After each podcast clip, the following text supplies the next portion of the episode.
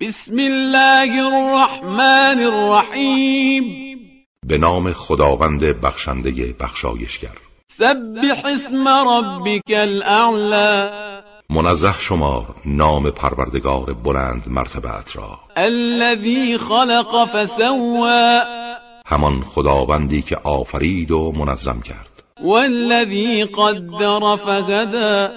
و همان که اندازه گیری کرد و هدایت نمود والذي أخرج المرعى و آن کس که چراگاه را به وجود آورد فجعله غثاء أحوى سپس آن را خشک و تیره قرار داد سنقرئك فلا تنسى إلا ما شاء الله إنه يعلم الجهر وما يخفى ما به زودی قرآن را بر تو میخوانیم و هرگز فراموش نخواهی کرد مگر آنچه را خدا بخواهد که او آشکار و نهان را میداند ونيسرك لليسرى و ما تو را برای انجام هر کار خیر آماده میکنیم فذكر إن نفعت الذكرى پس تذکر ده اگر تذکر مفید باشد سيذكر من يخشى و به زودی کسی که از خدا میترسد متذکر میشود ويتجنبها الأشقى اما بدبختترین افراد از آن دوری میگزینند الذي يصلى النار الكبرى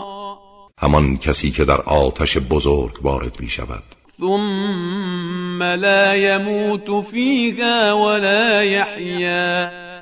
سپس در آن آتش نه می میرد و نه زنده می شود